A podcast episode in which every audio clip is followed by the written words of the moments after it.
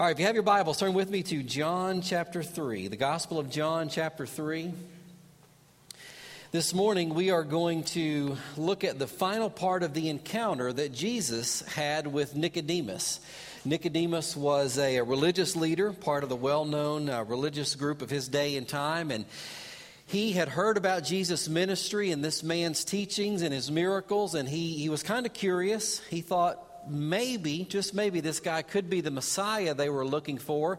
He wasn't sure, so he came secretly at night to come and meet with Jesus, kind of interact with him a little bit, so he could make up his own mind as to whether or not he thought Jesus really was the Messiah. And he kicked off the conversation basically by saying, Well, we can tell that you're someone special. The things that you do, the things that you say, how God has blessed you, God's hand really seems to be upon you. And, and he doesn't phrase it this way, but he's kind of almost, it seems, saying, If you are the Messiah, then what's next? Well, what would you have us do if you really are this Messiah that it appears that you may be? And Jesus basically responds, he does respond to Nicodemus and says, You must be born again.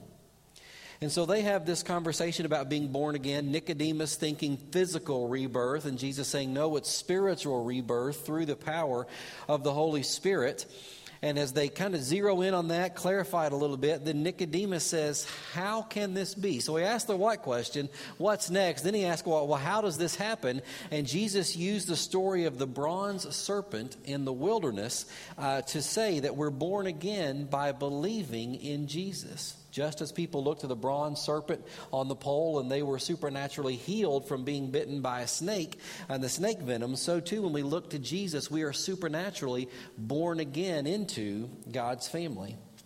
So once someone understands how something works, it's very common that then we move to the point of asking why it works that way. You know, we, we ask the what, the how, then we, well, why would that be the case? And Nicodemus, being part of the religious leaders, they didn't really care for all people. They kind of wanted everybody to be like them, and if people weren't like them, then they said, then they're on their own. And they didn't feel and didn't think and didn't even want all peoples to be able to come to God. And so, thinking about this why question, we, have all had to grapple with why, have we not? And many of you have had children, and maybe your grandchildren. Have they ever put you through the why ringer? Uh, with, with that little question, why? I remember my kids, we moved up here and they said, Dad, why aren't there palm trees in Virginia? And I said, Because it's too cold for them. And they said, Why? And I said, Well, because cold air dips in from the north and makes it too cold for trees and it kills them in the wintertime. Well, why? And I said, Because the earth rotates on its axis and gets further away from the sun for a couple of months a year and it gets cool in the winter months. And they said, Why? And I said, I don't even know what I said. I made something up. and when I finished, they said, Well, why? And I'm sure I gave them another scientific meteorologic type answer and stuff. And they said, Why? And I said, Go ask your mom. I said, She's a teacher, has a teaching degree. I went to seminary and studied the Bible. The answer for us was always because God said so, all right? So, so that's why palm trees don't grow in the winters, because God said so. But you know, there are other why questions that are much more serious. Why do bad things happen to good people? Why do babies die? Why do ungodly people seem to prosper while those who seek after God sometimes suffer? Why did it take 30 years for us to ever put wheels on suitcases and coolers? Why do women, well, never mind. But but you get the point, all right, uh, uh, of the why question. And I can almost see Nicodemus in his, in his mind because he's got this idea of, of, not all people come to God. I don't even want all people to come to God. Jesus is saying, uh, you know, that, that uh, we must be born again and that whoever believes in him would mean to all people. And I think he's just about to say, well, why would God do that? But before he gets a chance to ask the question, Jesus answers it. He tells us why God wants people to be born again and why believing in Jesus allows us to become the children of God. In the most famous verse of the Bible, John 3:16, Jesus says, "For God so loved the world." That's why That's why we have the opportunity to be born again, to become the child of God, because God loves us. For God so loved the world, he says, that he gave his only Son, that whoever believes in him should not perish, but have eternal life. God's love is what moved him to do everything necessary for us to be saved from our sins and become his children. But to best understand God's love in saving us, we need to first understand the situation we put ourselves in that requires us to need saving. What is our condition? What is it that has moved us to a point that we need to be saved in the first place? And what are we saved from?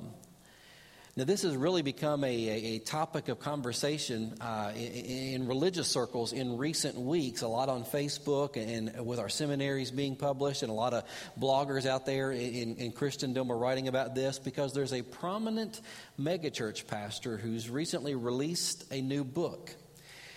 And his book, in his book, he asks some very thought provoking, some very emotionally charged questions about God, about heaven, about hell, about our need for salvation and how and when a person uh, is saved.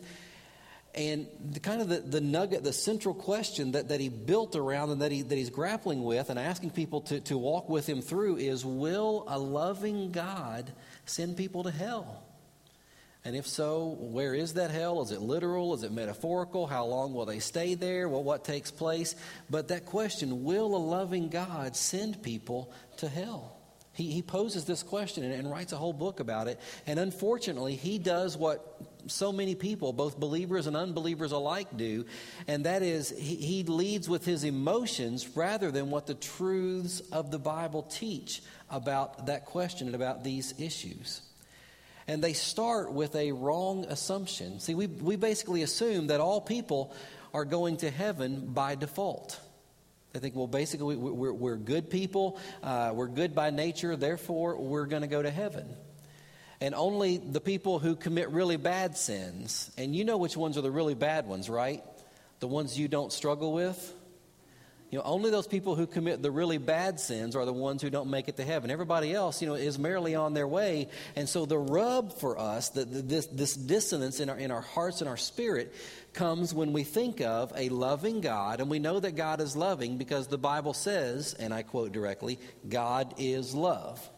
So we have this picture of a, of a loving God who just suddenly snaps and, and he comes in and, and he looks down on people who are, who are basically good, they're moral, they're upright, and they're on their merry way to heaven. And this loving God suddenly looks at them and goes, Stop!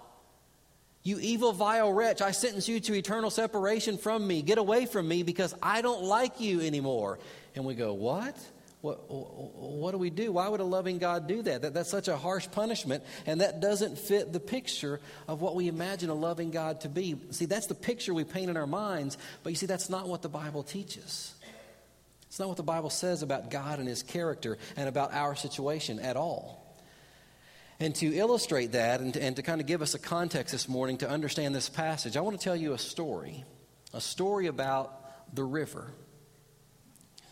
There was a world famous, a majestic uh, river that drew huge crowds of people every year to come and to play and, and to experience all the, the fun and the pleasure that this river had to offer. And a man and his family lived on the banks of this river. And he told his children, Don't get near the river. Don't get in the river. Don't even set a toe in the water. That river is dangerous, and I don't want you to get near it, let alone ever get into it. Now, as children do, his kids began to grow, and as they began to grow, they became more and more intrigued by this river.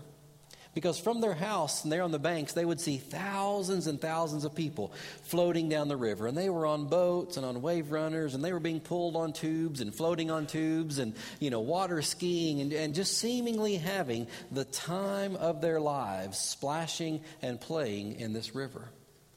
And the kids noticed that, that all the women on the river were beautiful and all the men were handsome and they all had perfect hands and, and they were smiling. They seemed to be so happy and so fulfilled out on this river. And they saw person after person, hordes of people, float down the river, disappear around the bend, seemingly without a care in the world. And then one day it happened. The oldest son said, I'm going on the river. Dad's rule about us not being in the river is just to keep us from having fun and experiencing and having a good time like everybody else is. I don't care what dad says, I'm going to go on the river and I'm going to go have some fun. And he announced this to his siblings, and they marched down to the edge of the water. And the young man took and he, he put his first foot into the water. And something unexpected occurred. He felt that that water was a lot colder than he thought it was going to be. It startled him how cold the water was. And had it not been for his siblings who were watching him, and then the people who saw him putting that first foot in the river saying, Oh, come on, you'll be fine, you'll get used to it, come on in, he would have pulled his foot out of the water. But people were watching, and he didn't want to go back on his word. So he, rather than getting out of the river, took another step into this cold water. And he took a few more steps and he f- discovered something else that was unexpected. The slippery, soft mud suddenly turned to sharp, jagged rocks that he was walking on.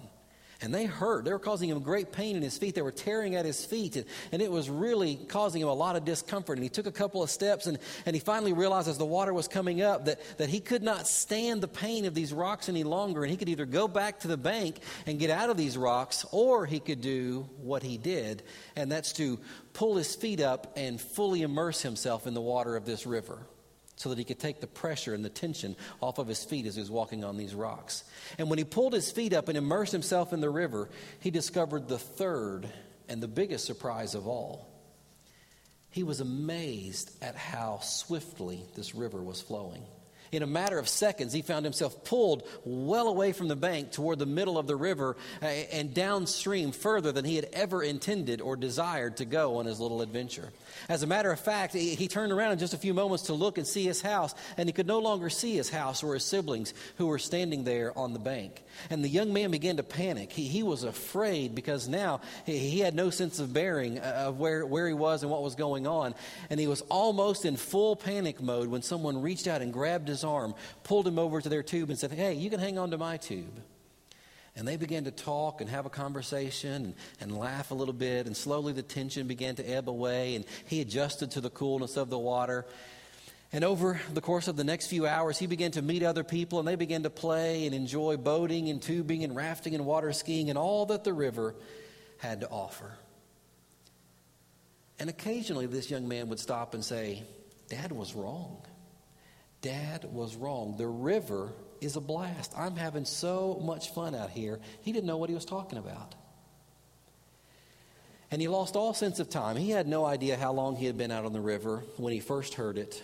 But he noticed that instead of the laughing and the, the, the, the, uh, the, the joys of elation and the, the fun that people were having, he noticed faintly at first, and then it began to grow louder and louder with every passing second, that people were shouting and then he noticed that those shouts became cries of terror. And then he could hear fear in people's voice. And as he looked around, he began to notice people looking downstream and they were pointing and they were yelling and they were screaming. They were terrified at something. And the young man turned and he pulled himself up and he could see off in the distance the most menacing rapids he had ever seen in his life. As far as the eye could see, huge rocks jutting up out of the river, some 50 feet high, some 30 feet wide.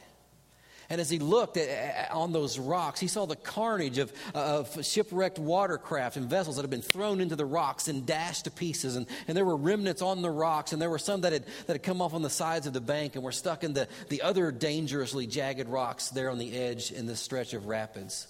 And he saw on those rocks and on the, on the, uh, the other rocks on the banks that there were uh, remnants of inner tubes and, and people's clothing and life vests. And he realized that every person who had gone into those rapids suffered the same fate as all of those water vessels. And the young man was terrified, and he began to swim toward the bank, gave everything he had to get away from the middle of this river and get to the bank back to safety. But his energy was spent. He didn't have the strength and the stamina to make it to the bank.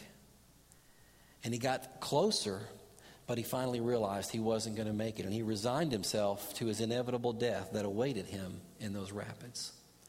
And just as he had resigned himself to that, faintly, ever so quietly, he heard from the river a familiar voice calling out his name. And the young man turned and he saw his father standing on the bank with a life preserver and a rope attached to it. And the young man waved his arm so that his father would see him. And his dad took and he heaved that life preserver and it landed just a few inches from his head. And he grabbed and, and he wrapped his arm in, so relieved that his father had come. And his dad began pulling him into the bank tug after tug, pulling him ever closer. And his father yelled out, Son, get as many people as you can to grab on. I'll pull all of you in. And so he began to invite people grab the rope, grab the preserver. My dad will save us, he'll rescue us. And he was stunned at how many people rejected his offer to be saved. Some said, No, I'm going to do it. I'm almost there. I can make it on my own. Others said, no, no, no, we, we think we got a way uh, around this. We figured out how we're going to be able to navigate through. We're going to be fine. We don't need your help. Some unbelievably even denied that the rapids were there. No, no, they're not as bad as they look. It, it, it's no big deal. But what broke his heart was the people who were floating on tubes and who were on boats and these different vessels. And, and as he was telling them, Come on, you're going to die. Come with me. You can be rescued. You can be saved. Who laughed and smiled and were so comfortable on their tube or on their raft or on their boat, thinking they were safe, even though they were about to be sucked to their death in these rapids. And finally, this young man reached the shore and he crawled through the rocks and the mud and he got on the bank and fell into his father's arms, crying tears of, of remorse, cold and wet and trembling. And all he could say was, Father, I'm so sorry. I'm so sorry for not listening to you. Thank you for coming. Thank you for saving me. For God so loved the world that he gave his only Son, that whoever believes in him should not perish, but have eternal life.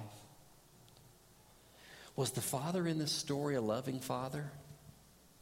He provided a home for his kids. He fed them. He clothed them. He, he, met their needs. He cared enough about them to say, Kids, don't go in the river. It's dangerous. It's not safe.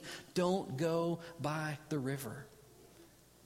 He was a loving father when he heard from his children what had happened to his oldest son. He didn't say, See, I told you guys that's what was going to happen. Let that be an example to you that you guys need to listen to me. You will never hear from your brother again, and if you get in the water, the same thing will happen to you. I tried to tell you, I tried to warn you. Whatever happens, happens. He's on his own. No, he didn't do he as soon as he heard the news, he grabbed that preserver and he ran to where the rapids were to do all that he could to see if he could rescue his son hoping all the while that it wasn't too late. And you may be saying, what does that have to do with John chapter 3? Well, it has a lot to do, actually, with John chapter 3. Now, this is just a story that, that I created to, to use a couple of teaching points. Uh, don't build your theology off of a single story, because no story is perfect other than God's story that's told in the Bible. But there are a couple of things that I want to point out to you from this story that I think help us understand God's love for us from John 3 16. The first thing I want you to recognize from this story is that God, our loving Father, desires obedience from his children. God desires obedience from his children. And God does that not because he's some cosmic killjoy sitting up in heaven going, I don't want them to have any fun, so I want to tell them they can do that. You know, I don't want anybody to have any fun because I don't like fun. That's not why God uh, gives us uh, principles and truths in, his word and scripture that he wants us to follow. God gives us uh, his scripture and, and calls us to obey that for two reasons, two primary reasons. One is God does that to protect us. God's word and following God's word and his principles and his truths will protect us. They can protect us physically, they protect us emotionally, but they protect us spiritually as well. God gives us His Word and calls us to obey His Word to protect us from, this, from the destruction and the devastation that sin will wreak in our lives. But secondly, God gives us His Word to provide for us. God wants uh, us to have a full and meaningful life. Jesus said about Satan that he comes to steal, kill, and destroy, but I have come that they may have life and have it to the full. God desires a full, meaningful, fulfilled life for us. In the Garden of Eden, God told Adam and Eve, You can eat from the fruit of, the, of any tree except this one. Is that prohibitive? Is that limiting to Adam and Eve that they had everything but the one? Well, that's not a bad deal, was it? Just, just, just one to follow. Anything but this tree. And what was it like for Adam and Eve in the Garden of Eden? Oh, so miserable, so awful, it was so bad. God said we can't eat from this tree over here. How awful was it for them? They knew an intimacy with God like no other. They knew an intimacy with one another that we long and crave for in our relationship with our spouses today. They were naked and knew no shame. God had provided everything for them, but they wanted that one tree. And so they, they partook of the fruit of that tree. And then what happened? Yeah, it went downhill from there. This big river, I just this, this river of sin that I just described began flowing through humanity. They were separated from God. They were ashamed and they hid from God when He came back to the garden. They, they, were, they were separated and alienated from one another. They, they covered themselves in clothing. And then when God asked them whose fault it was, what'd they do? It was her, it was him. No, it was that snake. The, the blame game started yeah, this river of sin began to flow through humanity. A second thing we see from this story is that sin looks appealing. Sin looks appealing. The kids noticed and saw that the people on the river uh, were supposedly living it up out there on the water. And the allure of sin is very powerful because Satan works very hard at making sin look appealing and fulfilling and above all else, fun. Satan wants us to think it's the grandest thing in the world. And why does he do that? Why does he work so hard to make sin look appealing? He does that because if we really knew what it was going to do and what it was going to bring into our lives, we wouldn't touch it with a 10 foot pole. I enjoy sports. I, I, watch sports. My oldest son, uh, I, am bringing him along bringing him up in, in, in, that tradition, and he loves it as well. We were up, you know, he was up to 1 o'clock Friday watching Kentucky and then VCU. But part of what has happened in that is we have to watch the commercials as well. And so we try and use that as teaching moments and help him to discern what's appropriate and not, what's not appropriate to watch and to look at. And as we were, uh, we were watching a game here not too long ago, one of the alcohol commercials came on. And man, they have, you know, young, attractive people. They're always funny, you know, just have this, you know, the big smiles on their face and, and they do all these things that just give you this great perception about their, their alcoholic beverage and stuff. And Shelly and I were talking. I know she looked at him. She said, "Caleb, you notice how they make everything look fun in the commercials, and people are having such a good time, and all the joy that this stuff brings." And and he's like, "Yeah." And she said, "Well, that's really not what happens. They don't want to show you some of the devastating effects. I mean, think about the alcohol company that puts the carnage of a wrecked and mangled vehicle where a drunk driver just killed a family of five in a minivan. You think they're going to sell many cases of their, their alcoholic beverage that way? That people are going to want to buy that? No way, they're not going to do that. And they don't show you the life of the man who, who, lost his family, who lost his job because of his addiction, and he, he forsook everything and, and, walked away from all of it, and the devastation and, and just the despair that's been brought in his life by this product. They're not going to show you those things because that doesn't sell products. Satan makes sin look appealing, so we'll be drawn to it, so we'll want it, so we'll desire it. And what did Jesus say? about this road to destruction and giving in to this allure of sin. He said, The gate is wide and the way is easy that leads to destruction, and those who enter by it are many. The children envied and wanted to have fun like everyone else on the river. Sin looks appealing, but the third thing we understand from Scripture is that sin is deceptive and it is destructive. Sin is deceptive and it is destructive. The water was colder than the young man thought it would be. The, the rocks were sharper. The, the current was stronger than he expected. But he couldn't tell those things just by looking at the river. He didn't know that. And friends, we can't tell the despair and, and the destruction, the devastation that will come into our lives as a result of sin. We don't know. We won't understand until it's too late. And as the young man got further and further into the river, it numbed his senses, the cold water. And as he waited on the rocks, he could have turned and got out. But what did he do to relieve the, the pressure and the pain? It's what sin tells us to do. Don't go back, just do some more. And so he immersed himself even further into the river and was swept away.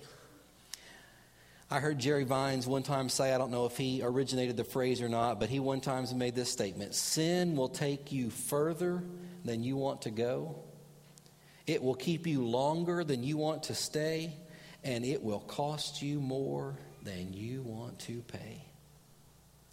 And I found that to be so true of sin, and you will find it to be true as well because it is deceptive and it is utterly and completely destructive. You see, the issue in our understanding of God's love from John 3:16 is that our fundamental assumption is wrong. Our default destination isn't heaven because we're good people, because we're not good people. Our default destination, therefore, is hell. It's being separated from God because we have disobeyed God. And we're like these people. We get in this river and we are at its mercy as it carries us toward destruction. And we find our way to that river all by ourselves. Paul in Romans chapter 3 writes and tells us how pervasive sin is in the lives of human beings. In Romans 3, verse 10, Paul says this None is righteous, no, not one. How many is one? How many is none? We're one. None, Paul says, is righteous, not even one. No one understands. No one seeks for God. All have turned aside. Together they have become worthless, Paul says. And Paul, that's not a way to, in, to win friends and influence people, you know, by calling them worthless. But Paul says that's what we are because we've disobeyed, we've rejected, we've walked away from God. He says, um, no one does good, not even one. Listen to this description. He describes us from head to toe what will happen if we are left to ourselves, the nature that's within us. Their throat is an open grave. What happens in a grave? Decay, rotting, deterioration. Paul says their throat is an open grave. He says they use their tongues to deceive. Can I get an amen on people using their tongues to deceive? Yeah, yeah, all the time. Uh, he goes on and says, The venom of asps is under their lips. Uh, the words that we speak can cause, can cause death, can tear down, can, can destroy other people. Sticks and stones will break my bones, but words will never hurt me. It's a lie from the pit of hell.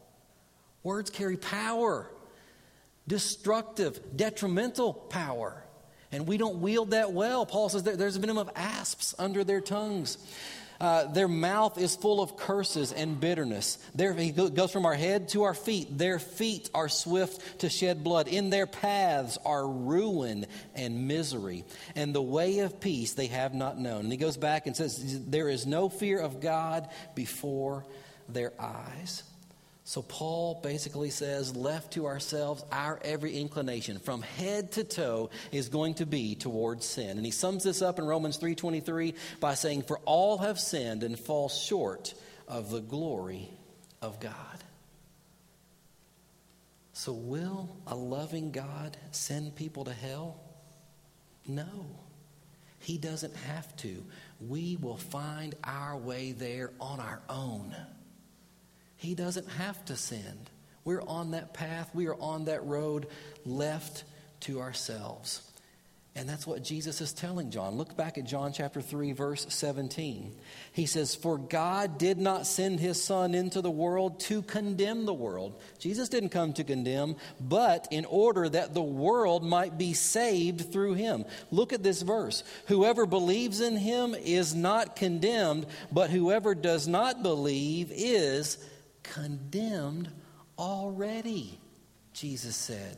I don't have to do the condemning. They're already condemned, Jesus says. But those who believe in him can be saved and rescued from that condemnation. Which brings us to the fourth point here that we understand that we cannot save ourselves. We cannot save ourselves. By the time the son realized what awaited him, he couldn't get out of the river on his own.